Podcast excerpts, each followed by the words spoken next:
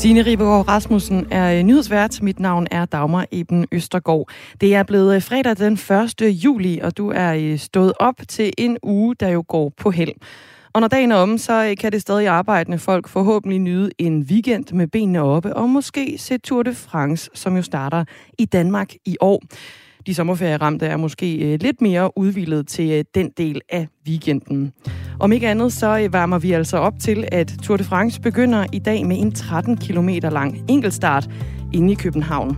Og for at vinde så mange sekunder som muligt, så går enkeltstartsspecialisterne enormt meget op i hver enkelt detalje på cyklen, tøjet og ruten.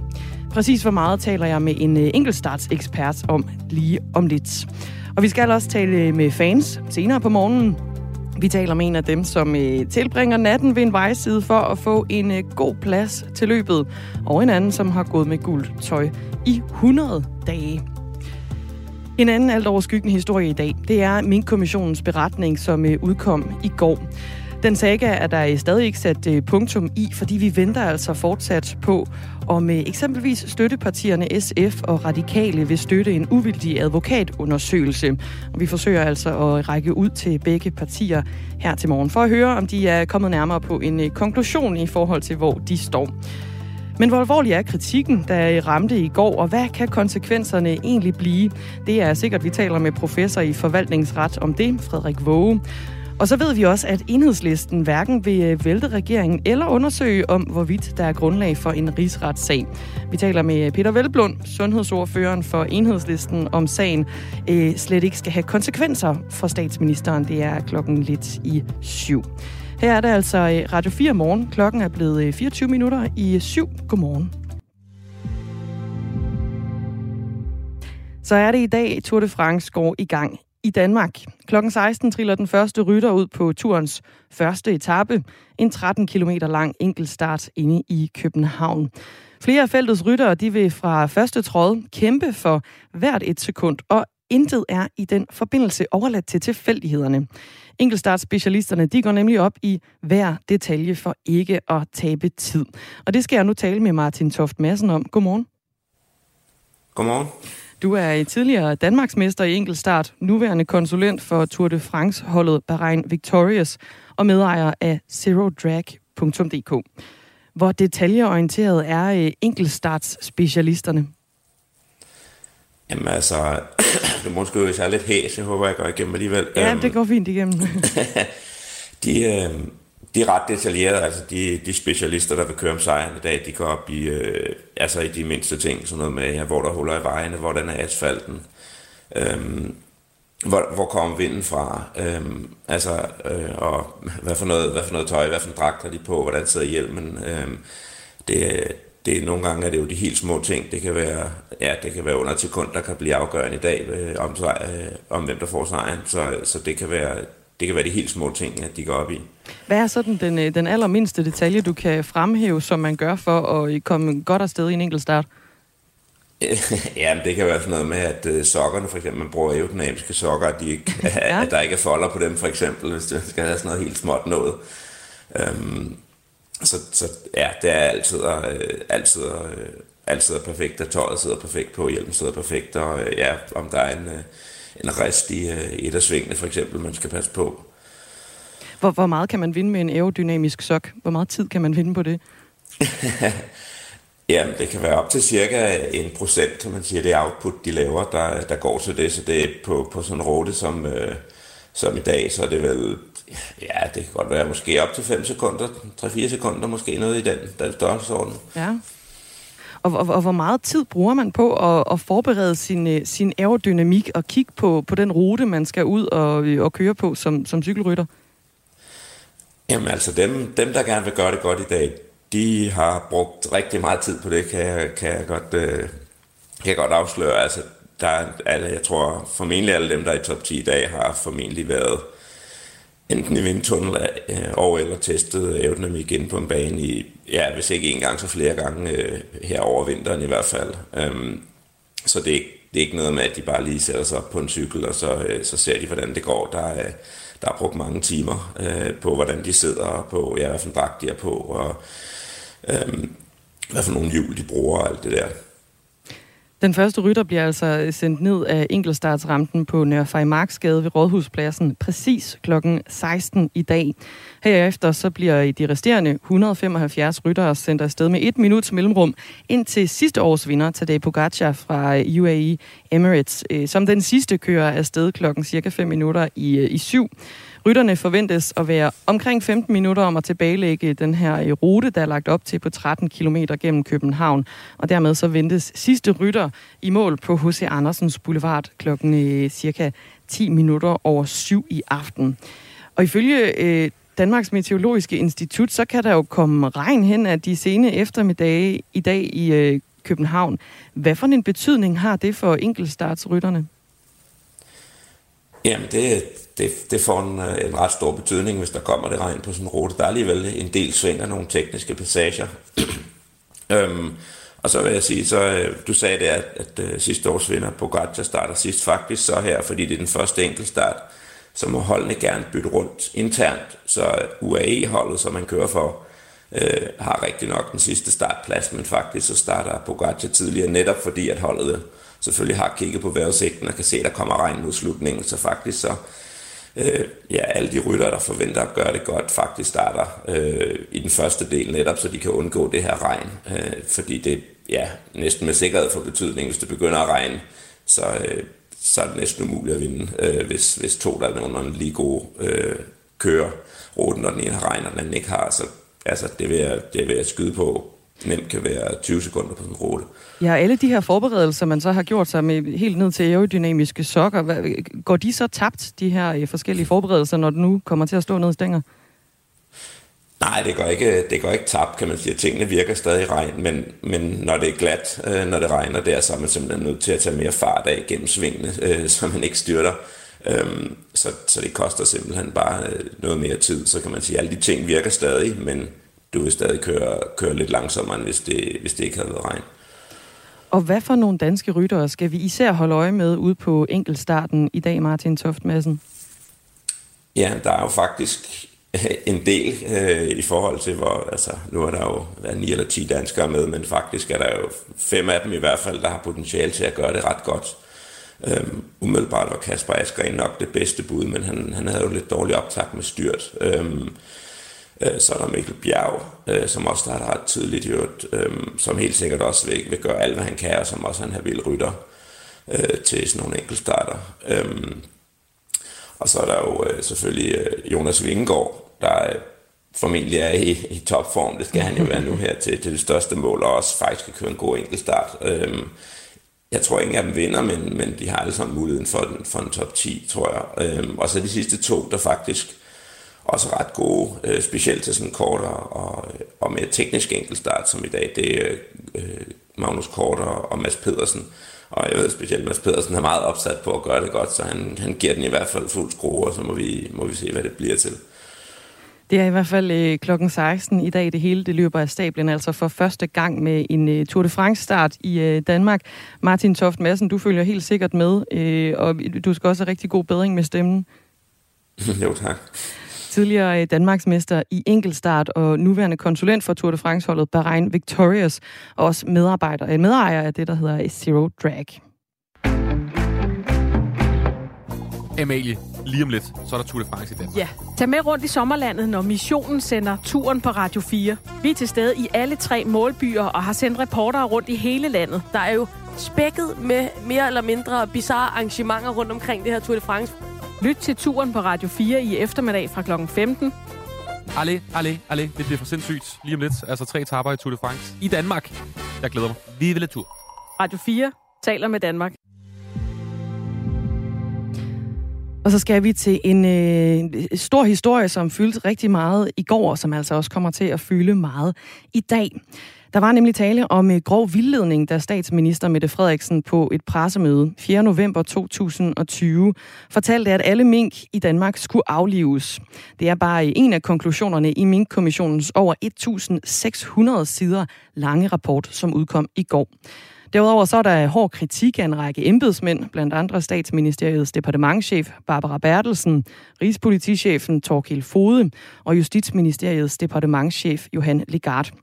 Kommissionen var sat til at undersøge, hvem der vidste hvad i november 2020, da regeringen meldte ud, at alle mink skulle aflives, hvilket der jo viste sig ikke at være hjemmel til i lovgivningen. Frederik Våge er professor i forvaltningsret ved Syddansk Universitet. Godmorgen. Godmorgen. Hvor alvorlig er den kritik, der er af Mette Frederiksen i Mink-kommissionens rapport? Øh, den kritik kunne jo næsten ikke være øh, mere alvorlig. Øh, det må man øh, slå fast. Det er en, øh, en historisk øh, hård kritik, som statsministeren får øh, i, i sagen. Hvad skulle der til for, at den ramte topmålet af hård kritik?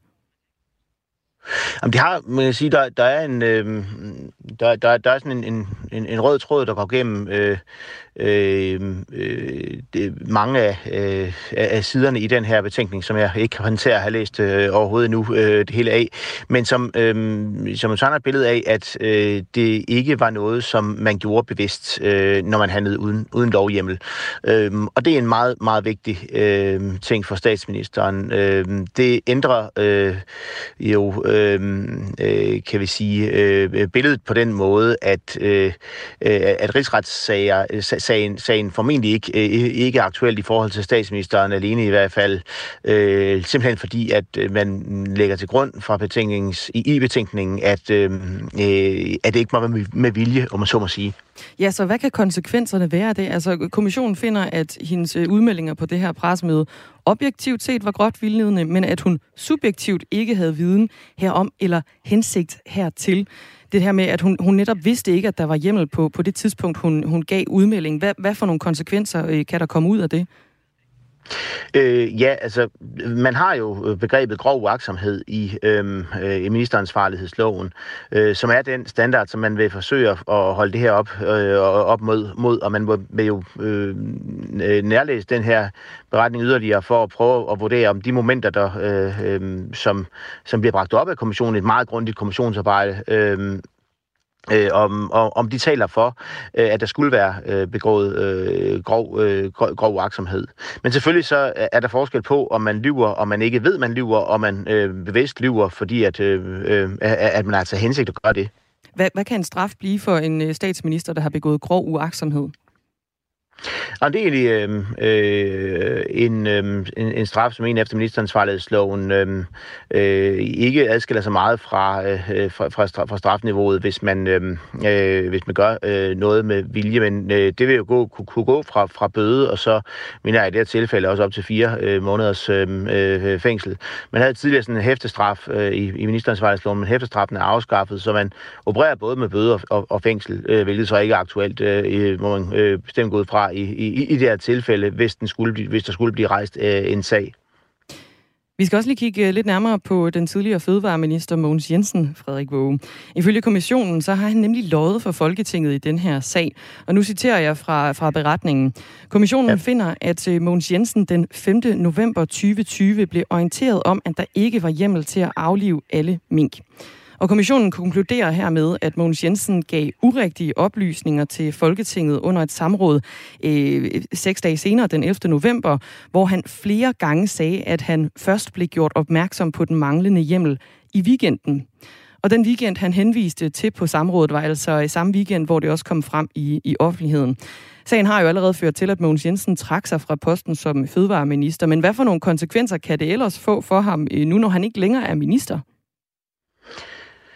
Ja, det er jo sådan set i princippet juridisk set underordnet, om han er minister øh, eller ej. Øh, men i, i, i, i praksis øh, og juridisk, så øh, må man, øh, i praksis og politisk, øh, så må man nok regne med, at man ikke vil rejse den rigsretssag, fordi han har taget konsekvensen og er gået af. Vi har set øh, jo øh, forskellige eksempler på, at øh, når ministre de, øh, de øh, tager konsekvensen, og man gør det politisk ansvar gældende, så har man ikke ønsket at forfølge det fra Folketingets side. Og det virker ikke, som om der på noget tidspunkt rigtigt har været en øh, fastholdet ønske om, at, øhm, øh, at man øh, vil, vil komme efter det. Det skal jeg selvfølgelig ikke kunne vurdere. Det er jo først og fremmest et politisk spørgsmål. Det er ikke nogen god betænkning for Mogens Jensen. Det er ikke på nogen måde en betænkning, der gør situationen lettere for ham, efter han i forvejen måtte forlade, øh, måtte forlade ministeriet. Øh, så, så altså, jeg må, må sige, hvis det var sådan, at man ønsker at gøre et, øh, at, at gå videre efter at forsøge at få, få rejsen rigsretssag mod statsministeren, så er det nok sandsynligt, at han også vil vil komme med i købet, for, øh, for at sige det sådan øh, lige ud. Øh, men men øh, ellers så er det nok vanskeligt at forestille sig, at Folketinget vil rejse en sag alene mod Mogens Jensen. Det er i hvert fald ikke noget, der er mange, der har haft, øh, altså der, der, der, der har indikeret, at, at man vil gøre. Det er jo så den øh, politiske side af sagen, og de øh, politikere, som er blevet rettet kritik af. Øh, vi skal også kigge lidt på den øh, kritik, der er blevet rettet af nogle af landets embedsmænd. Det er jo øh, blandt andet kommissionens vurdering, at statsministeriets departementschef Barbara Bertelsen har begået tjenesteforseelser af en sådan grovhed, at der er grundlag for, at det offentlige søger at øh, drage hende, øh, hende til ansvar. Hvad skal der ske herfra i forhold til Barbara Bertelsen, set fra din stol, Frederik Våge? Øhm, jeg tror, at altså, det helt store spørgsmål er jo i forhold til embedsmændene nu nok, om, om man øh, vil, øh, vil suspendere dem i en periode, øh, hvor at, øh, der øh, bliver undersøgt for øh, tjenesteforseelser. Så der bliver anbefalet, at det bliver anbefalet, at der er 10 embedsmænd, øh, som, som skal under en, øhm, øh, en, en tjenestelig undersøgelse, øh, en tjenestemandsundersøgelse. Og, og, og der må man nok øh, øh, sige, at det, det vil jo ske. Øh, spørgsmålet er så, om man betragter det, der er sket her, som så øh, Øhm, som så alvorligt i forhold til overtrædelse af embedspligter, at man ikke kan fortsætte som, øh, øh, som, som embedsmand, mens, man, øh, øh, mens den her undersøgelse øh, går på.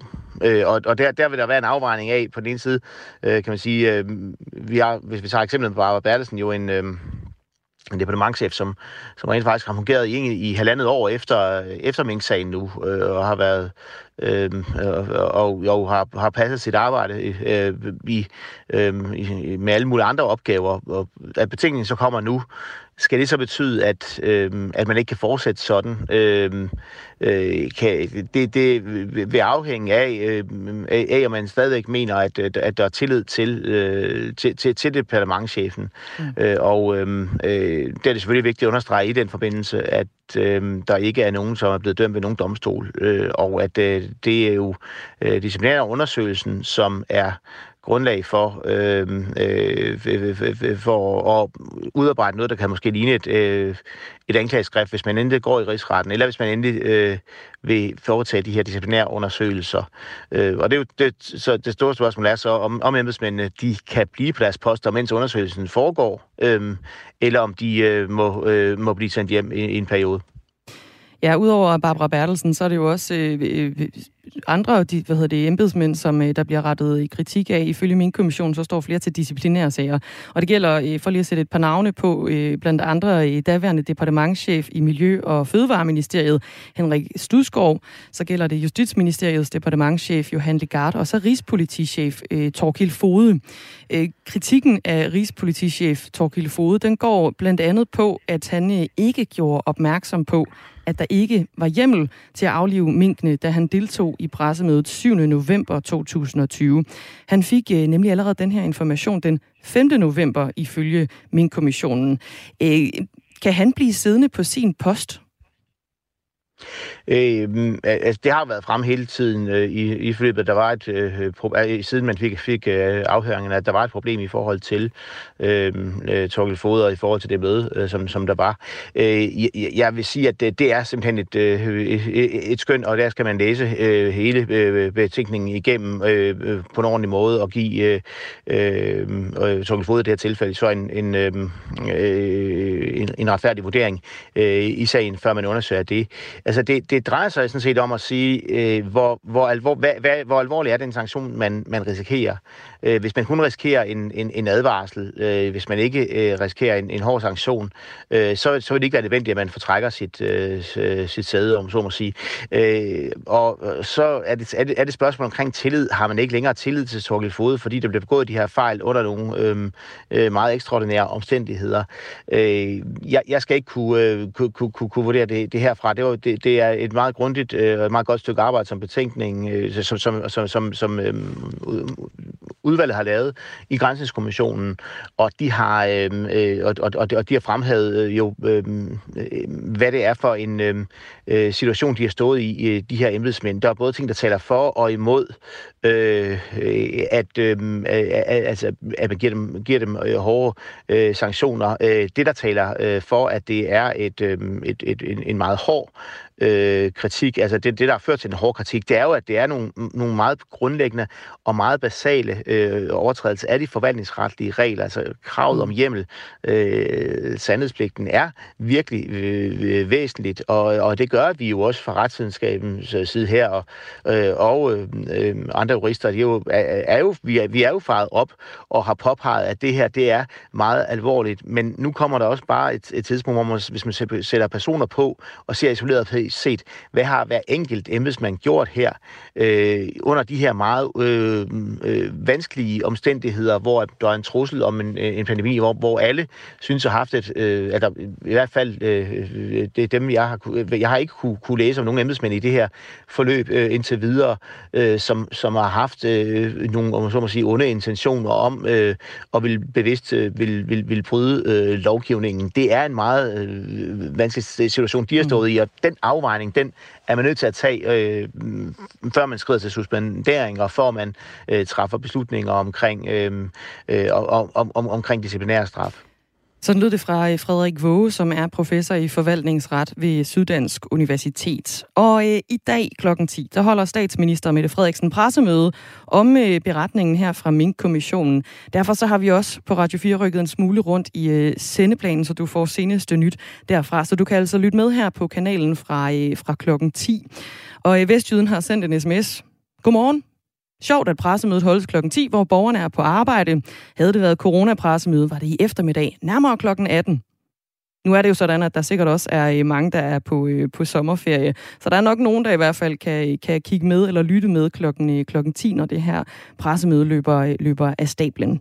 Og nu var det så faktisk meningen, at øh, vi skulle have haft Peter Velblund med, som er sundhedsordfører for enhedslisten, fordi enhedslisten har jo, øh, har jo meldt, at de gerne vil frede statsministeren, efter den her minkrapport er øh, kommet ud.